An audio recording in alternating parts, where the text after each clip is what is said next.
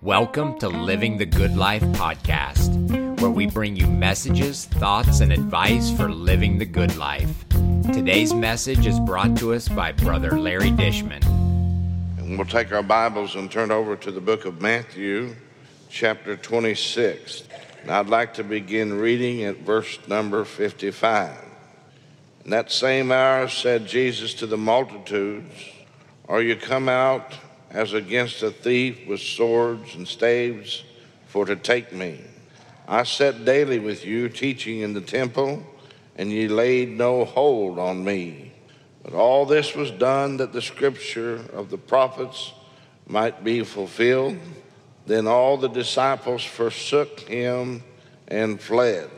And they that laid hold on Jesus led him away to Caiaphas, the high priest, where the scribes and the elders were assembled.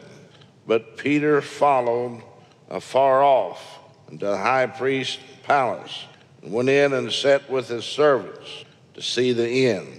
Now the chief priests and the elders and all the council sought false witness against Jesus to put him to death, but found none.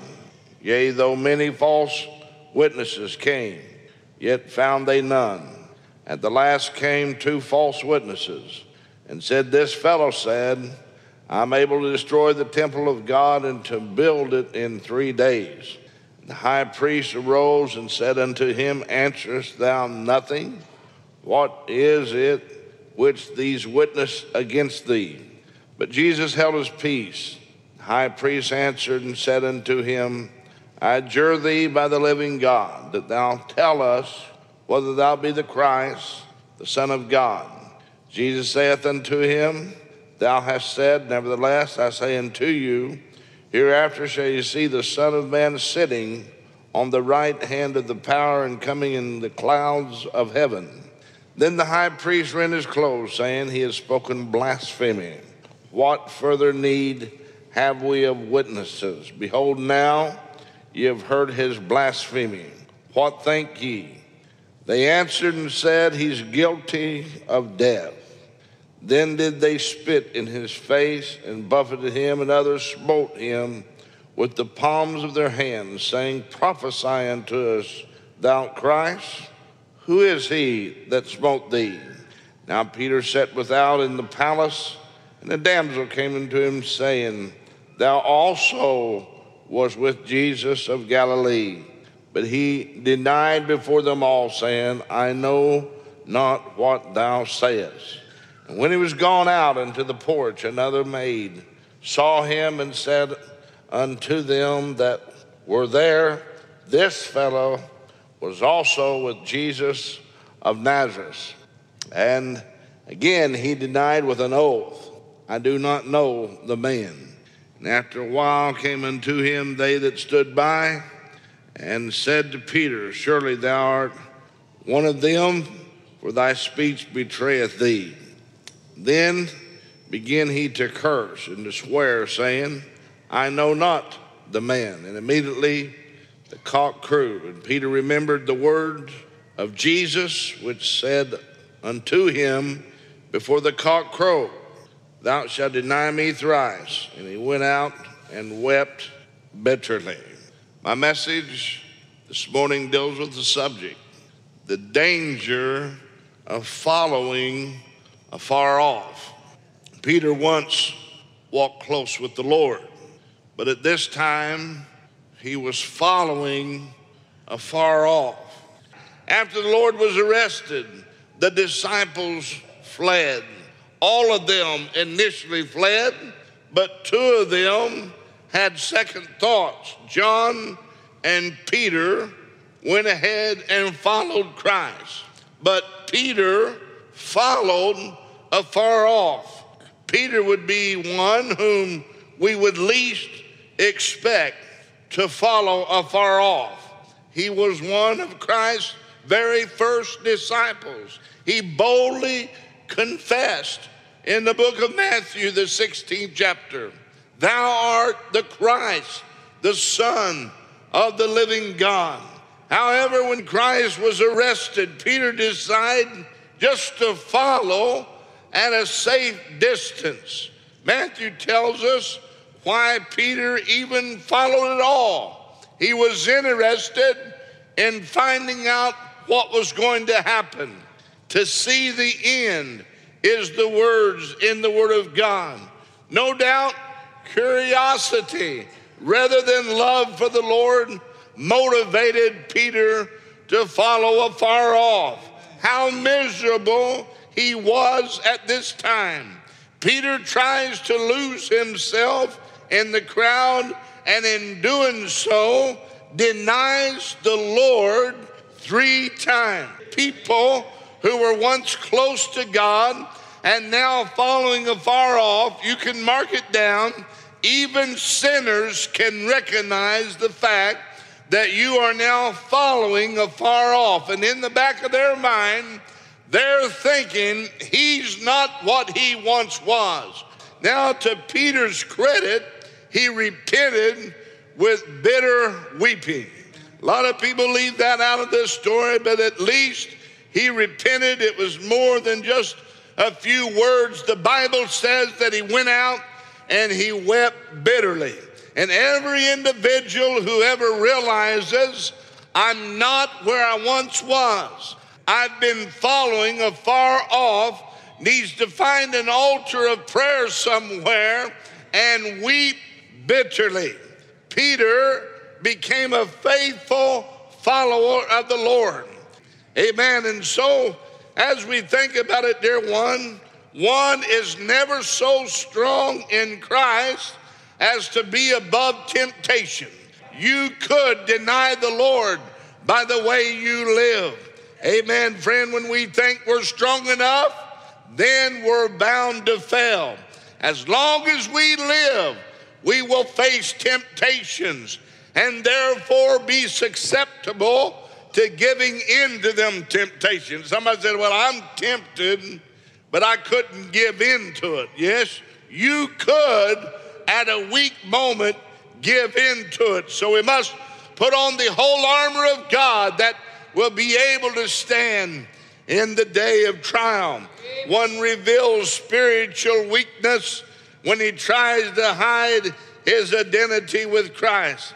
Friend, it doesn't matter if it's for fear or harm or financial gain, for popularity or for any other reason. We cannot be ashamed of Jesus Christ. Peter wouldn't identify himself to be a part of Jesus Christ. A Christian does not suddenly wake up one morning and decide to be unfaithful to Christ. I don't believe it works that way. You know what I believe? Every person who has ever backslid began, first of all, by following afar off. That's the first step to backsliding. Friend, there's many times in our lives when we're confused. Events take place rapidly. Think about Peter, friend, everything he hoped for. Look at the situation that he was in. And all of a sudden they've got Christ. Judas has betrayed him, and they're getting ready to crucify him, and his world is falling apart. Let me tell you something. Things are going to happen in your life, and things are going to happen in my life, and it's either going to make us better or it's going to make us bitter. And in my life, I've witnessed some folks, instead of allowing themselves uh, to get bitter, they used this experience that God had allowed them to go through, and they got closer to God than they'd ever been. But the sad fact of the matter is, I've also witnessed people who went through some difficult situations, and instead of allowing that situation to draw them closer to God, they immediately began to show steps that they were following afar off. So how is it with you today? Now, there are really two classes of professing Christians. There are those here who I believe are really faithful, and really love God. But there's also those that have begun to follow afar off. These are the ones who attend church most of the time, but are not moved to action by the teachings of the Word of God. These are the ones who are content to let others do all or most of the work. They don't want to get involved. These are the ones who don't always show up when the church meets. These are the ones who never read their Bible throughout the week, very seldom even bring their Bible to the house of God. These are the ones who fool no one with their apparent religion. Following afar off is just as serious of a danger for us as it was Peter.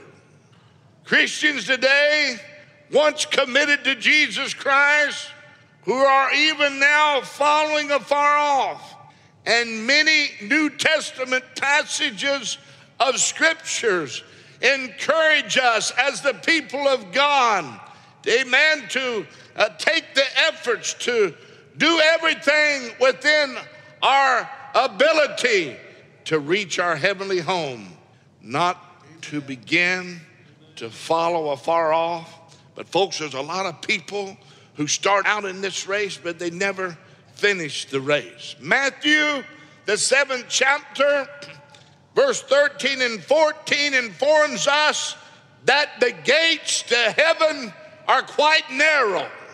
The gates to heaven are not broad. They're not wide. The gates to heaven are still very narrow. The purpose then of this message is that we might examine our own lives to see if we too are possibly following afar off. It may make the difference as to whether you reach your heavenly destination. Friend, this is how serious of a situation it is, because I've known a lot of people over the years, and I talked to them when I saw signs of following afar off, and I couldn't count the people I've had to tell me over the years, well, I know I'm not where I ought to be, I'm not where I once was, but I'm never going to go back to doing such and such. But they did, and even worse. Friend, we're to put Christ first in our lives. Seek Him first in His righteousness. God comes first.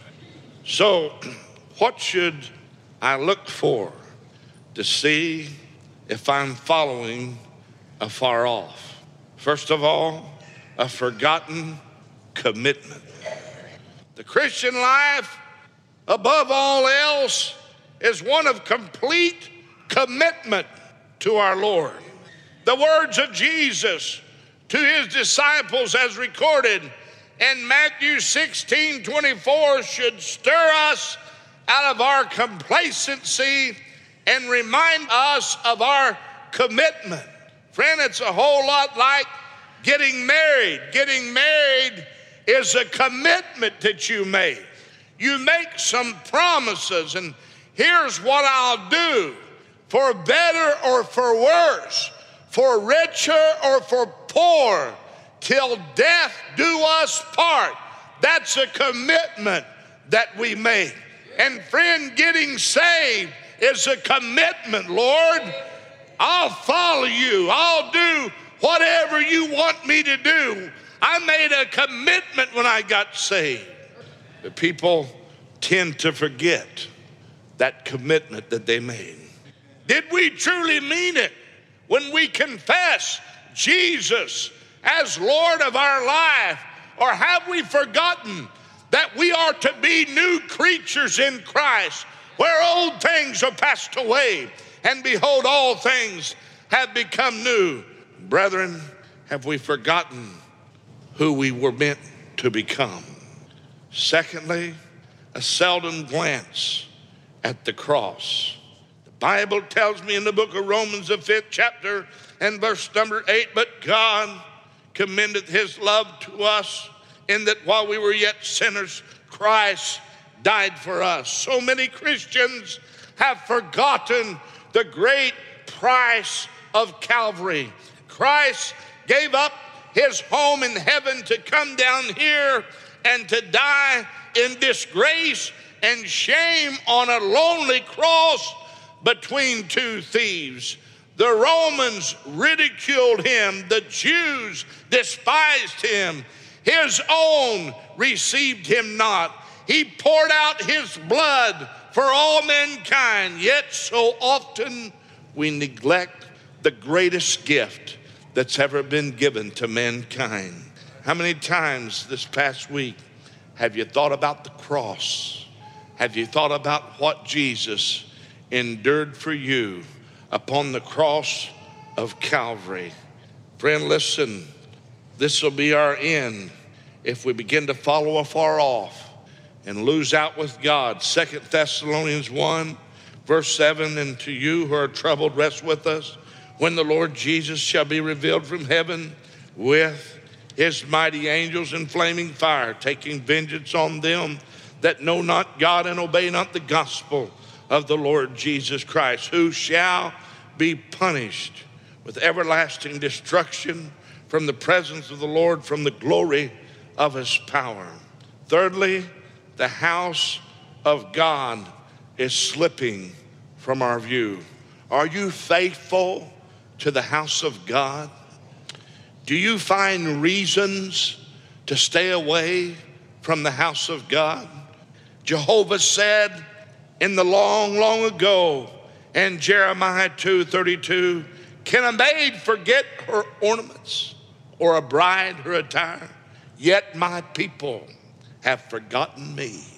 All of us here must heed that warning in the book of Hebrews and the tenth chapter, not forsaking the assembling of ourselves together as the manner of some is, but exhorting one another daily and so much more as you see the day approaching.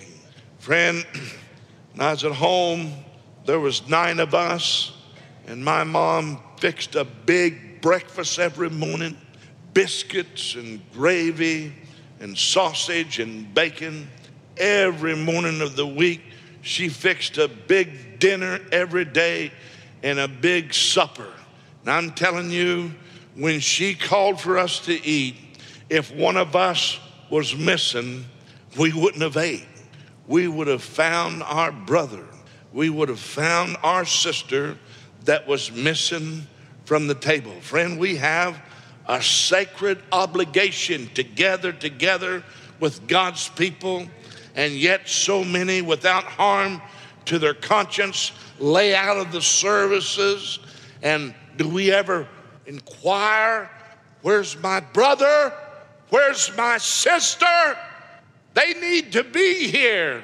Amen. Do we show that we have a love for our brothers and sisters? And my friend, we don't seem to miss our brothers and sisters when we begin to follow afar off. Peter, by the inspiration of God, penned these words in First Peter one twenty-two, seeing you have purified your soul in obeying the truth through the Spirit and the unfeigned love of the brethren, see that you love one another with a pure heart fervently. Friend, after missing service, how anxious are you to get back into the house of God with your brothers and your sisters?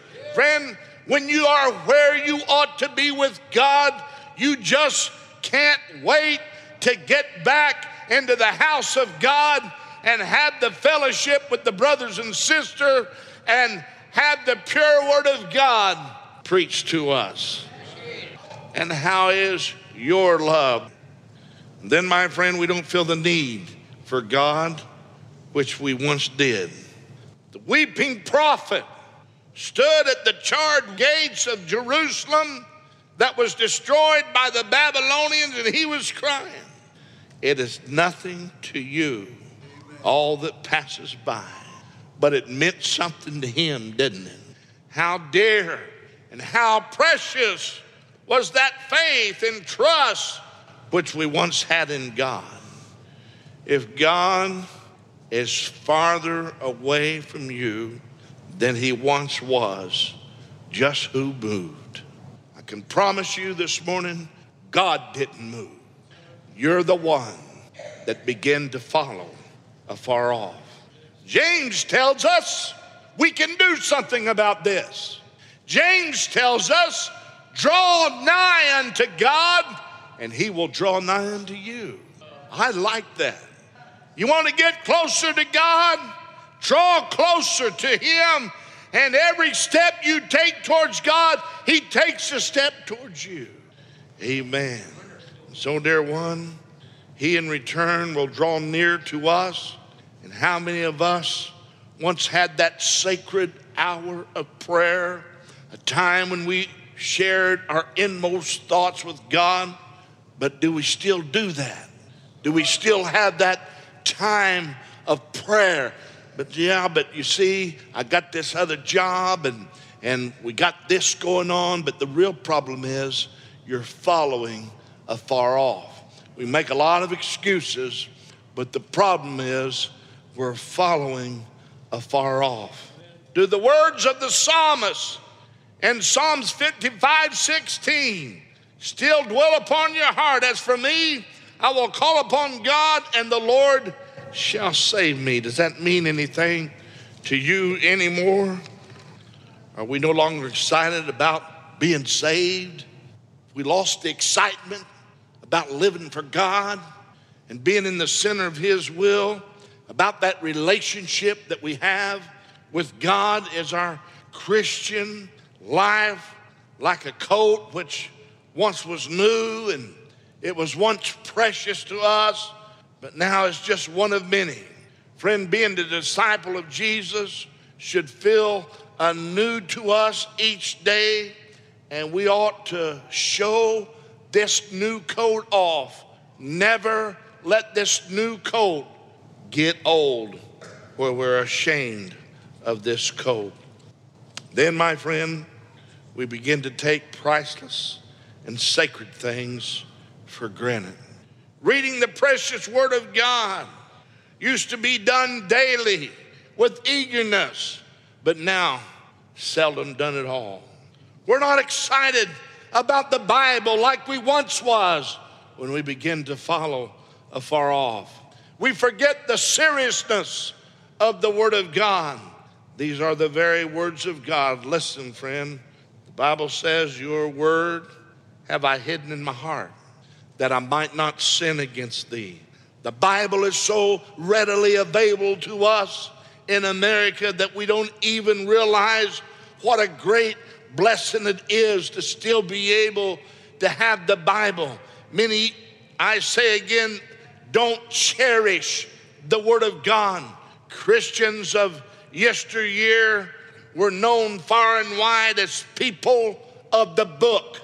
Amen. They knew it from cover to cover. They allowed this book to guide their lives. How sweet are your words to my taste. They are sweeter than honey to my mouth. Are his words still sweet to your mouth? Or has parts of the Word of God become bitter?